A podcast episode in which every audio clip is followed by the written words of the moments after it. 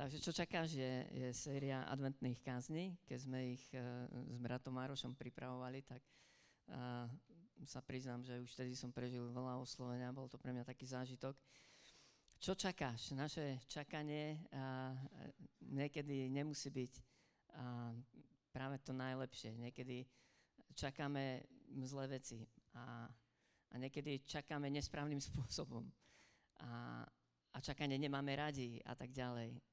A, a to si pripomíname vždy cez advent, pripomíname si pánov príchod, lebo on prišiel na túto zem, aby zobral na seba to, čo sme mali dnes my, aby sa obetoval za nás, aby namiesto nás zomieral na kríži, aby dokonal dielo spasenia, aby porazil smrť. A to sa stalo, amen?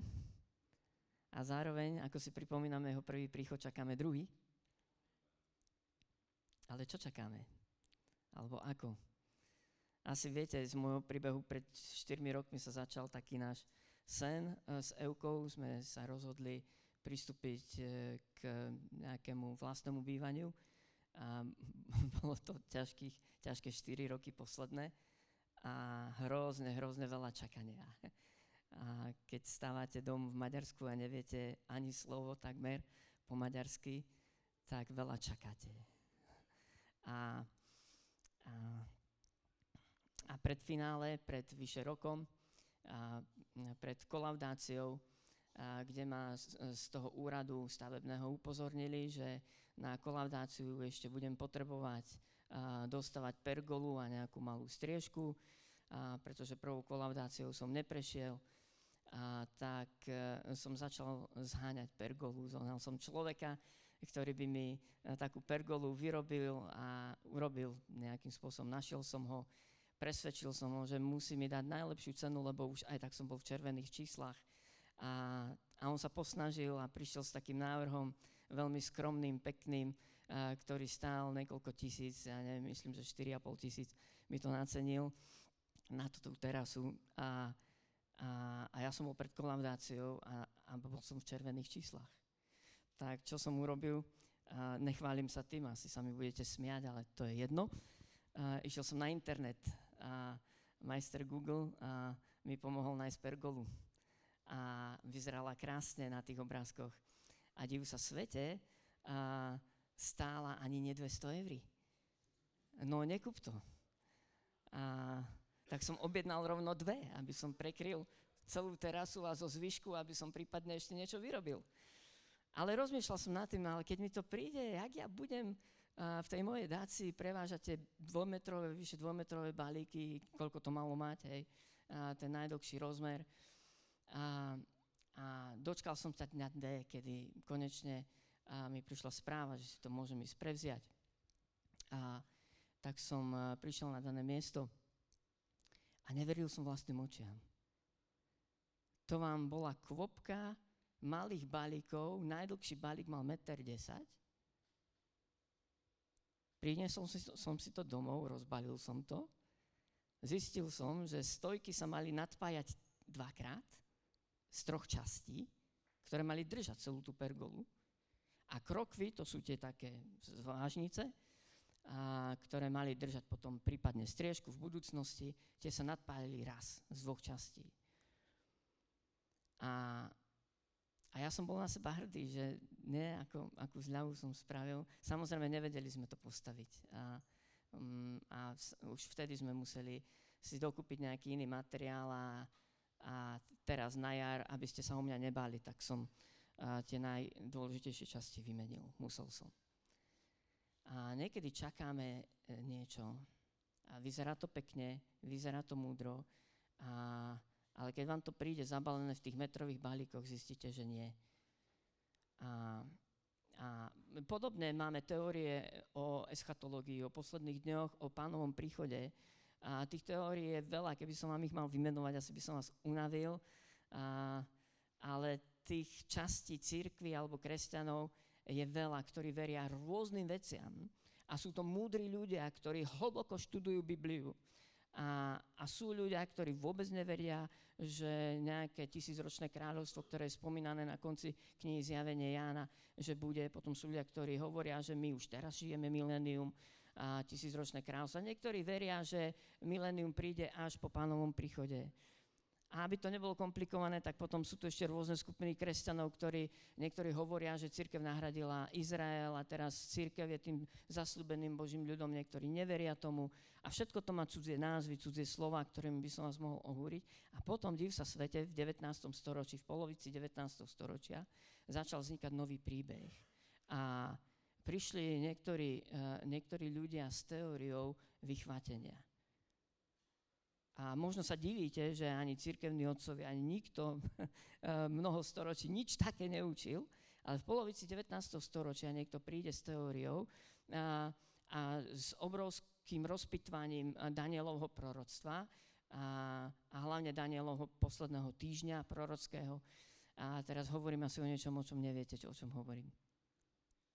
Je za tým celá veda a cestovný poriadok posledných dní a pánovho príchodu, že na konci bude 7-ročná e, vláda Antikrista, polovica z toho bude veľké súženie a potom príde pán a potom bude tisícročné kráľovstvo. A táto teória sa asi najviac popularizovala po celom svete, pretože a, jednak a, ten teológ, ktorý to priniesol, volal sa Derby, tak a, dal túto svoju teóriu aj do poznámok prekladu Biblie, e, ktorý revidoval Scottfieldová Biblia. A veľmi sa to rozšírilo v anglicky hovoriacom svete a v 20. storočí, keď bola, boli napísané knižky chvíli poté alebo ponechání na pospas a spravili sa z toho bestsellery, bol natočený z toho celý, celý film, tak asi toto je tá najviac prevládajúca teória v našich zemepisných šírkach o, o vytrhnutí, ale ani, aby, aby to nebolo jednoduché tak sú minimálne tri alebo štyri skupiny. Niektorí hovoria, že k vychváteniu dôjde na začiatku tohto sedemročného posledného obdobia, niektorí hovoria, že uprostred, niektorí hovoria, že až úplne na záver a dokonca niektorí hovoria, že k vychváteniam dôjde viackrát v priebehu tohto sedemročného kráľovstva Antikrista. Zdá sa vám to zložité? Ako ja, keď som si sáňal tú pergolu na internete. A môžem vám rovno povedať, že tá, ktorá na fotkách vyzerá najlepšie, dávam všetky odpovede na vaše otázky a potom vám príde zabalená krásna domov, pretože niekto vám predá nejakú teóriu a asi nebudete vedieť tú pergolu postaviť. A, áno, aj to som tým chcel povedať, že prosím vás, nekupujte si pergolu za 200 eur na internete. A, a Áno, tých teórií je rôznych a keď sa mňa budete pýtať, čomu verím ja, áno, verím, že, že pán nás zoberie v ústrety k nemu domov. Tak ako to Apoštol Pavel uh, píše v prvom liste Tesaloničanom. A, a väčšinou čítam tieto texty pri hrobovom mieste, pri a, a, rozlúčke so zosnulým. A, a Dneska by som mohol tie texty prečítať, sú nádherné. 1. Tesaloničanom, 4. kapitola od 13. verša. Nechceme, bratia, aby ste nevedeli, ako je to so zosnulými, aby ste sa nermútili ako ostatní, ktorí nemajú nádej. Veď ak veríme, že Ježiš zomrel a vstal z mŕtvych, tak Boh skrze Ježiša privedie spolu s ním aj tých, čo usnuli. Pretože toto vám hovoríme podľa pánovho stola, my, čo zostaneme nažive až do pánovho príchodu, nepredídeme zosnulých, lebo vo chvíli, keď zaznie povel, hlas Archaniela a Božia polnica, sám pán zostupí z neba a prvý vstanú tí, čo zomreli v Kristovi a potom my, ktorí budeme nažive spolu s ním, s nimi budeme uchvátení alebo vzatí v oblakoch hore v ústretí pánovi a budeme tak navždy s pánom. Potešujte sa navzájom týmito slovami. Toto je asi jedno nechcem povedať, že takmer jediné, ale jedno hlavné miesto, ktoré je základom tej teórie o vychvátení a na základe ktorého my veríme, že, že pán nás zobere v ústrety k nemu. A, a potom uh, pokračuje uh, ďalší text. Uh, prvý Tesaloničanom odpoveda na tieto otázky. A napriek týmto všetkým rôznym teóriám častokrát sa stretávam možno s tým, ako a, a som hovoril o tej pergole, a s takým postojom, že, že veď pán zobere v ústrety k nemu domov. A vďaka tej spopularizovanej najviac v, našom, v našich zemepisných šírkach a denominačných nejakých kruhoch, je najviac rozšírená tá teória o vychvátení pred súžením. Hej? A priznám sa vám, že za posledných niekoľko rokov a, a, asi ste povstrehli, že bol boom teórie o vychvátení. A narobil veľmi veľa rozdelenia v cirkvi. A ja som počúval uh, ľudí, ktorí mi hovoria, Michal, musíme stihnúť vlák a už len odísť domov. A, a, lebo to príde vtedy a vtedy a bolo za tým kopec strachu. A, takže podobne ako keď uvidíte pergolu za 200 eur, keď zakúsite strach za nejakým kresťanským učením, tak chcem vám rovno povedať, nekupujte to. Tu je napísané 18. verš, potešujte sa navzájom týmito slovami. A a táto teória viedla mnohých k postoju pasivity. A už to chcem mať za sebou. Pane, zober ma.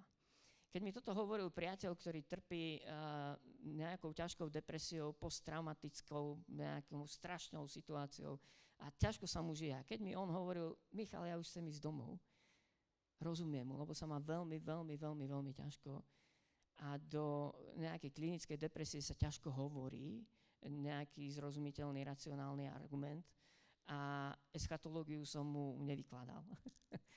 Bol som pri ňom a často som pri ňom a, a len tak sedím pri ňom a rozprávame sa. A snažím sa mu priniesť aspoň trošku farieb a vône sveta, ktoré on nie je schopný vnímať. Viete, ale keď mi zdraví ľudia hovoria, Michal, už len, aby pán prišiel. Tento svet je, celý leží v moci toho zlého, všetko je to tu o ničom a už potrebujeme už len ísť domov, a tak si myslím, že ten postoj nie je úplne, úplne správny. A um, som si pred pár dňami pozrel uh, taký článok, bol, že 10 najčastejších chýb, ktoré robia, ktoré robia uchádzači o zamestnanie, keď idú na pohovor. A ak ste si niekedy hľadali prácu, niektorí z vás asi ste, dúfam, si pozreli takéto články a nerobili zbytočné chyby potom na tých pohovoroch. Ale ja som e, znovu neveril vlastným očiam, aké fatálne chyby vieme urobiť, keď sa ideme uchádzať o prácu. S akými gramatickými chybami a neprehľadne a zbytočne omačkovitý životopis vieme postaviť. Ako niekedy vieme meškať, ako prídeme so žuvačkou v ústach, ako nepozdravíme, a ako sa pýtame len na benefity, a, a, podobné rôzne veci prosto. Prídeme nepripravení, že sme si nepozreli nič o tom mieste, o tej firme o, alebo organizácii, v ktorej sa uchádzame a, o tú prácu. A to je obraz toho, ako čakáme pána. Ja som si vtedy uvedomil, že niekedy my robíme úplne to isté. Ideme sa stretnúť s niekým tak prevzácným,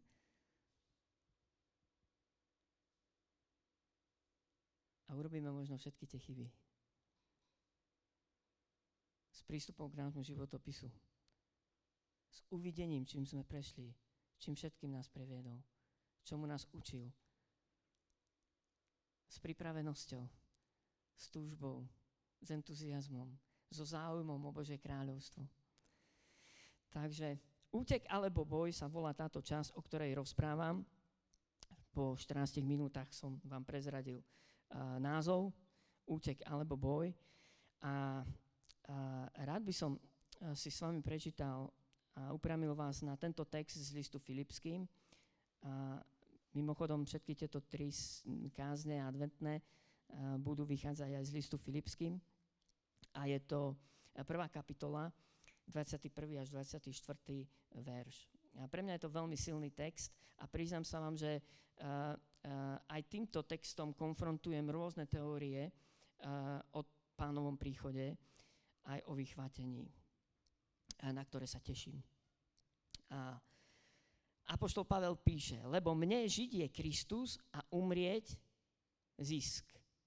Ale ak ďalej žiť v tele, znamená to pre mňa plodnú prácu a neviem, čo si radšej voliť. Ťahne ma to z oboch strán. Túžim už umrieť a byť s Kristom, a to by bolo iste o mnoho lepšie, ale pre vás je potrebnejšie, aby som zostal v tele. A, takže útek alebo boj. A, a Apoštol Pavel nám hovorí, že a, zapasí s obidvoma.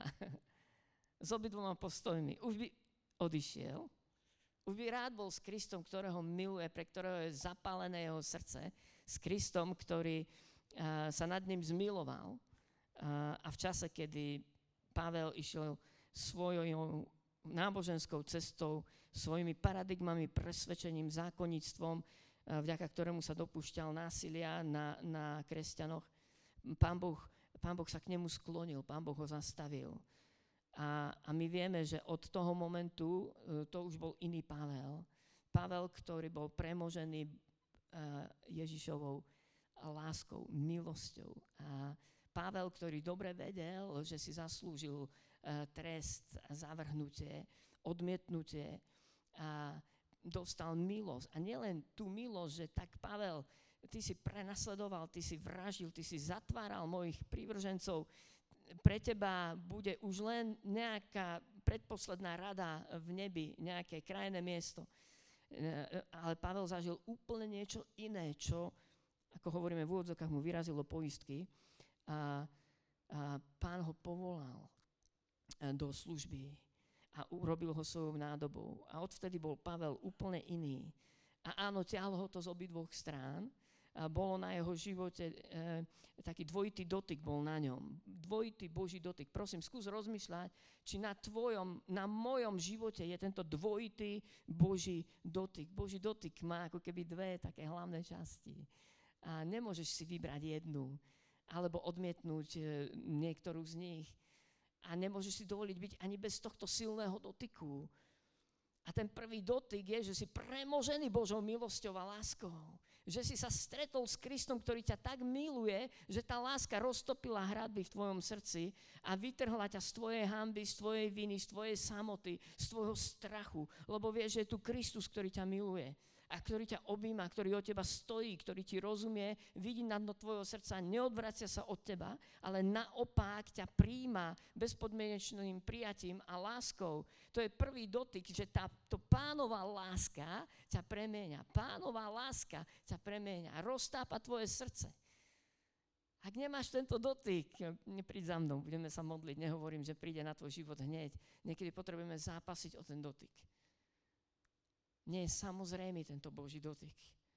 Niekedy sme zažili tento dotyk pred 20 rokmi a možno si prišiel o tento Boží dotyk. Možno pred teba bola táto láska horúcou pred rokmi, ale dneska si voči nej vlážny. Dneska tvoje srdce nehorí touto láskou. Možno si si myslel, že bude samozrejme e, ten oheň horieť ďalej. Nie. O ten oheň sa potrebujeme starať. A druhý pánov dotyk, ktorý bol na, na Pavlovom živote, bolo Pavel. Povolávam ťa ako nádobu, ako apoštola. Ukážem ti, koľko budeš musieť trpieť pre moje meno. Pošlem ťa k pohanom. Budeš stať pred kráľmi, pred cisármi. Budeš moja nádoba, Bože povolanie. Boží zámer s, môjim, s tvojim životom. Dvojitý Boží dotyk. A Pavel hovorí, a ťahne ma to z obidvoch strán. Rád by som si vybral ten prvý a už bol s Kristom a bol v jeho objati a v jeho prítomnosti na mieste, kde už nebude slz, nebude bolesti, nebude trápenie. A, a, a hádajte prečo? Lebo to bude dokonalé rajské miesto? Nie. Ak čítate pozorne knihu Zjavenie Jána, lebo Ježiš nám zotre každú slzu.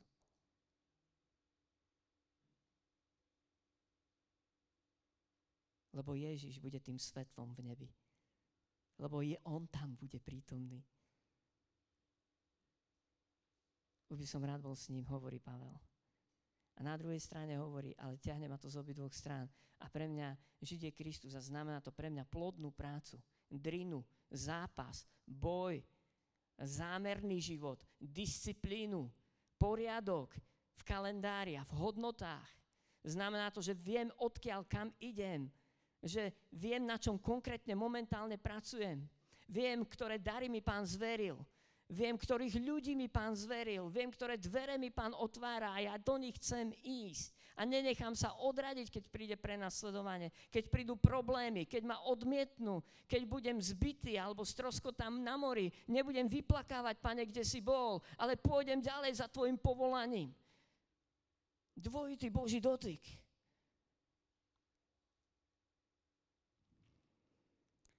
A rád by som povedal niečo keďže už je 20. minúta, e, o se, na seba orientovanom kresťanstve a očakávaní. Konec koncov to sú charakteristiky posledných dní, a o ktorých hovorí pán Ježiš, že v posledných dňoch vychladne láska mnohých a nepravz vyvrcholí. Že v posledných dňoch budeme mať tendenciu, a to sú tri základné podobenstva, ktoré sú v Evangelii podľa Matúša v tej 25. kapitole. A Prvé podobenstvo je o nevernom sluhovi, ktorý, keď pán neprichádzal, tak začal byť spolu sluhou a, a stratil bázeň. A to je podobenstvo o našich vzťahoch, ktoré máme v cirkvi v posledných dňoch. Že budeme vedieť jeden druhého byť, kritizovať, odmietnúť, odsúdiť, a vyčiarknúť od svojho života, nielen z facebookových priateľov, a hľadať si církev podľa mojich svrbľavých uší. To všetko sú slova o posledných dňoch, že tu bude rozdelenie, že tu bude porovnávanie sa a súperenie. Druhé podobenstvo je o desiatich pannách. A to hovorí o vzťahu k ženíchovi. V posledných dňoch mnohým vyhasne svetlo a oheň vášne pre Krista. Prestanú svietiť, prestanú horieť. Už pre nich nebude ženich tak atraktívny a žiariaci, a nebude pre nich on tým jediným svetlometom alebo baterkou, v svetle ktorej sa dívajú a pozerajú na všetko okolo seba. Vzťah s pánom. A tretie podobenstvo je o hrivnách. Vzťah k tomu, čo nám pán zveril. V posledných dňoch budú ľudia, ktorí zakopú svoje hrivny pod zem a neurobia s tým nič. Ale budú sa tešiť na pánov príchod a povedia, pane, už len príď, už nech si odtrpím tento život, už nech to mám za sebou lebo som utrápený, lebo som sklamaný, lebo nevládzem. Na seba orientované kresťanstvo a očakávanie myslí na seba. Pane, zachráň mňa. Ja sa chcem dostať do neba. Ja túžim po požehnaní. A naozaj žijeme v dobe, kedy väčšina teológie, aspoň v našich zemepisných šírkach, je o tom how to, ako. Ako ja budem úspešný a je to orientované na človeka. Veľa z tých teórií o, o tom, ako budovať církev a robiť ten církevný manažment, je o marketingu zameranom na klienta, na človeka. A boli veľké církvy, ktoré takto boli založené. A ja sa tomu teším, tak ako Pavel potom pokračuje v druhej kapitole. Nech je Kristus kázaný akokoľvek, tešíme sa tomu. Haleluja. Dokonca takíto marketingoví lídry majú väčšie úspechy a zahrnú do kráľovstva viacej ľudí, možno ako mnohí iní. Aj keď poznám aj príbehy, ktoré nepotvrdzujú toto pravidlo. Napríklad je krásny uh, príbeh uh, v jednej denominácii v Austrálii, kde jedného dňa si povedali, my takto ďalej nemôžeme ísť. A my potrebujeme zakladať ďalšie zbory. A je to 50-ročný príbeh, a, ktorý, ktorý má pre nás nepredstaviteľný úspech. Že, že oni majú napríklad plán, že každý rok založíme 14 zborov. Každý rok založia 14 zborov. A idú za tým. Ale väčšina tých zborov je menších. A túžba po požehnaní. A ešte, ešte jednu teóriu alebo jeden postoj chcem spomenúť, aby som demaskoval trošku to sebectvo v našom súčasnom kresťanstve aj v mojom. Naozaj sa vášnivo modlím, pane, odhal moje vlastné sebectvo. Asi ste počuli tú vetu, že Kristus áno, církev nie. To je najčastejší postoj dnes u ľudí. Aj, aj preto, a, a, keby tu mali sedieť ľudia, ktorí prešli našim zborom, a prešli mládežami, dorastami, ktorých som sobášil, to sú desiatky párov, ktorí boli členmi a už nie sú, alebo ktorí len začali navštevovať náš zbor. My by sme boli na slovenské pomery mega, mega zbor. Asi do 500 ľudí, keď, keď som sa to pokúšal rátať. A vyberáme si Krista, chceme mať s ním dobrý čas, chceme mať stíšenie, a chceme mať dobrú knižku, možno dobrú skupinku. Ja trošku modifikujem tú vetu, že Kristus áno, ľudia nie. A to je to podobenstvo o tom zlom sluhovi, ktorý keď pán neprichádzal, tak sa začal bezohľadne správať k ľuďom okolo neho. Ako čakáš pána? Ak čakáš pánov príchod a nemáš v poriadku vzťahy s ľuďmi okolo teba, asi plný rebelie alebo kritiky, alebo súdu, alebo si neodpustil, tak to je ako keď ideš na pohovor absolútne nepripravený. Nezoberú ťa do tej práce.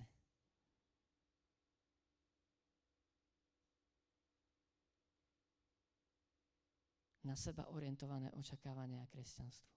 Ale chcel by som hovoriť hlavne na, Kristo, na Krista orientovanom očakávaní a to je to, o čom píše Pavel. Vrátime sa k tomu textu. A Pavel hovorí, že pre mňa Žid je Kristus. A to je taká prvá charakteristika toho, keď tvoje, moje, naše očakávanie a kresťanstvo je zamerané na Krista. Je tam vášeň pre Krista. Je tam vášeň pre Krista. Miluješ ho. On je pre teba všetkým. Nečakáš na nebo, ale čakáš na Krista. Lebo bez Krista není nebo.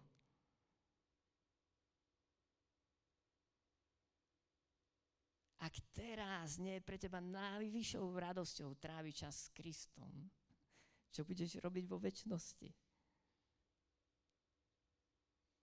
Ak teraz On nie je pre teba láskou a vášňou, možno nie je, možno to zadusili všetky starosti o živobytie, alebo žijeme v posledných dňoch a žijeme v dobe demokracie, slobody, zabezpečenia väčšiny našich sociálnych potrieb v dobe zanepráznenosti, v dobe milión príležitostí, v dobe, kedy môžeme pestovať hedonizmus, v dobe, kedy si môžeme vyberať, kde strávim voľný čas, kde je toho tak veľa, v dobe, kedy si môžem kúpiť akúkoľvek kresťanskú knižku a počúvať akéhokoľvek speakera, v podstate takmer. Ale máme vášeň po Kristovi samotnom, vieme platiť tú cenu za jeho prítomnosť, za jeho prehovorenie do môjho života.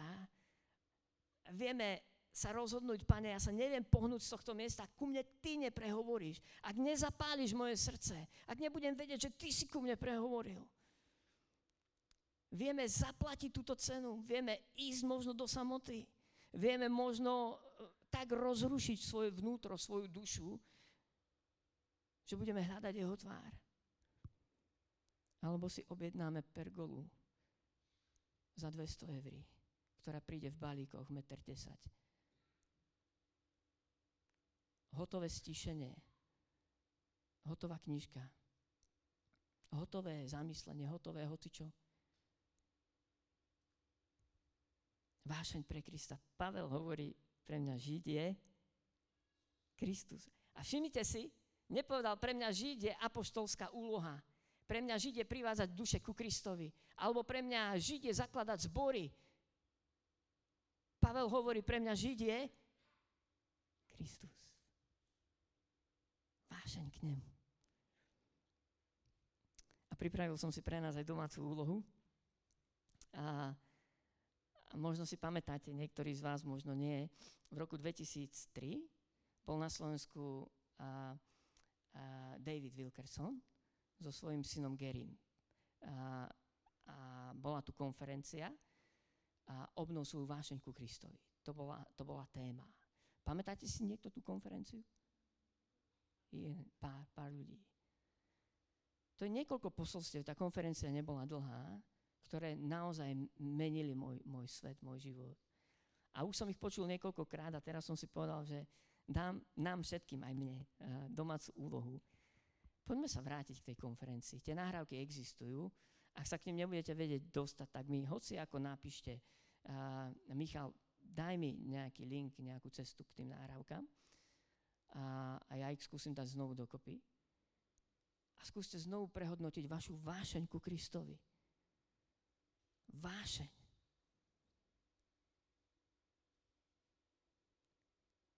A prestaneš čakať vychvatenie. Budeš čakať Krista. A druhá vec, o ktorej hovorí Pavel, plodná práca, pre mňa znamená zostať na zemi, uh, znamená plodnú prácu, znamená boj. Aj preto som zvolil taký obrázok, len neviem, či to... A vidíte to. Uh, boxerské rukavice. A to nie je prehnaný symbol. Keď Pavel píše Timoteovi, tak mu hovorí, Timoteus, ty musíš byť vojakom Ježiša Krista. Rozumiete? Militantný obraz mu dal. Alebo keď nám Pavel píše o výzbroji Božej, to je militantný obraz, výzbroj Božia, rímskeho vojaka. A, a Pavel klade na srdce, Timoteus, ty musíš byť pripravený, ochotný bojovať. Nič nebude zadarmo, nič nebude ľahké, nič nepríde samé od seba, nič nepríde lacno za 200 eur z internetu. Ty budeš musieť viesť boj viery Timoteovi. 1. Timoteovi, myslím, 6.12. Bojuj dobrý boj viery. Poznáte tie slova? bojuj. A niektor, niektorým z vás sa vyhodia výražky alebo prosto dostanete alergiu. Ja mám bojovať? No áno. Ak nebudeš bojovať, nebudeš mať pánov dotyk. Nezažiješ jeho premeniajúci, transformujúci dotyk, jeho navštívenie. Ak nebudeš bojovať, nepoužiješ tvoje duchovné dary. Ak nebudeš bojovať, nevstúpiš do služby. Utečieš. Vybereš si ľahšiu cestu. Ako sa vyhnúť problémom. Bojuj dobrý boj viery. A Pavel hovorí, pre mňa zostať na zemi znamená plodnú prácu, prekonávanie prekážok, disciplínu. Znamená to, že si to napíšem a urobím všetko preto. Napíšem si, kto som v Kristovi čo mi Pán Boh zveril, aké sú moje dary, k čomu ma povoláva. A keď neviem k čomu, tak budem zápasiť dovtedy, kým to nezistím, k čomu ma povoláva. A pôjdem za tým. Čo čakáš? Ak čakáš vychvátenie alebo nebo, prosím, zastav sa, prehodnot to. Čo čakáš, ak čakáš únik, ak chceš len stihnúť vlak vo vychvátení, aby sa vyhol súženiu a problémom. Prosím, zastav sa, prehodnot to. A asi teraz na záver vás možno prekvapím. Mal som dať iný názov uh, tej sérii. Že niečo čakáš, ale koho čakáš? uh, koho čakáš? A ako? A moja výzva, obnov svoju vášeň pre Krista. Odmietni žiť ďalej, ak na tvojom živote nie je ten dvojnásobný pánov dotyk.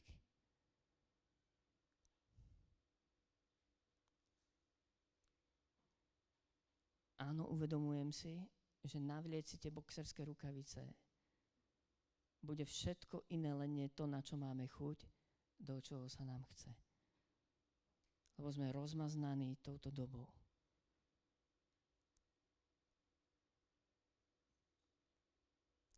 Zameranou na nás samých. Ale poďme obnoviť vášeň pre Krista. Amen. Pane, ja sa modlím, aby si nás našiel ako tých, ktorí majú sviece horiace, bedra opásané.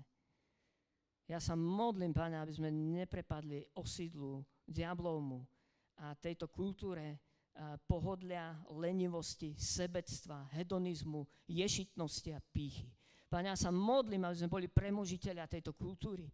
Modlím sa, Pane, aby si vylial na nás ducha modlitby, aby si nás zobudil, aby si nás mal iných, aby si nás mal takých, v akých nájdeš zalúbenie, aby si nás mal milujúcich a vášnivých oproti tebe, ako je napísané, aby sme neboli leniví v horlivosti, ale duchom vrúci, aby sme takto čakali teba. Pane, modlím sa, aby si nás nenašiel lenivých a zaháľajúcich, odparkovaných niekde so zakopanými hrivnami a talentami do zeme. Ale modlím sa, pane, aby si nás našiel tými, ktorí budú robiť všetko preto, aby sme zobrali vážne Tvoje povolanie a obdarovanie a príležitosti a to, čo máme k dispozícii dnes. A Pane, modlím sa, obnov našu vášeň. Zapaluj nás, zmocňuj nás skrze Svetého Ducha, Pane, aby sme bežali tento beh a dokonca s tou istou horlivosťou, aby sme bojovali dobrý boj viery a modlím sa za tých, ktorí bojujú aj, a ktorí sú možno aj unavení a utržili veľa zranení a sklamaní, veľa rán. A Pane, ja sa modlím o zázračnú novú moc a nové zmocnenie. Modlím sa za krídla orlie, orlie krídla, ktoré si slúbil tým, ktorí na Teba čakajú. A novú silu od Tvojej tváre, Pane. Modlím sa za vietor ducha do našich plachiet, Pane. Modlím sa, aby naše srdce horeli modlím sa, aby sme mohli cítiť na sebe Tvoj pohľad. Aby sme mohli počuť Tvoj hlas, ako k nám hovoríš. A modlím sa, Pane, aby sme mohli uh, sa potešovať a mohli sa tešiť. Mohli chodiť s radosťou. A, lebo vieme, komu sme uverili. Lebo vieme, komu sme zverili svoj život, v ktorého rukách sme. Ďakujeme Ti za to, Pane. Amen.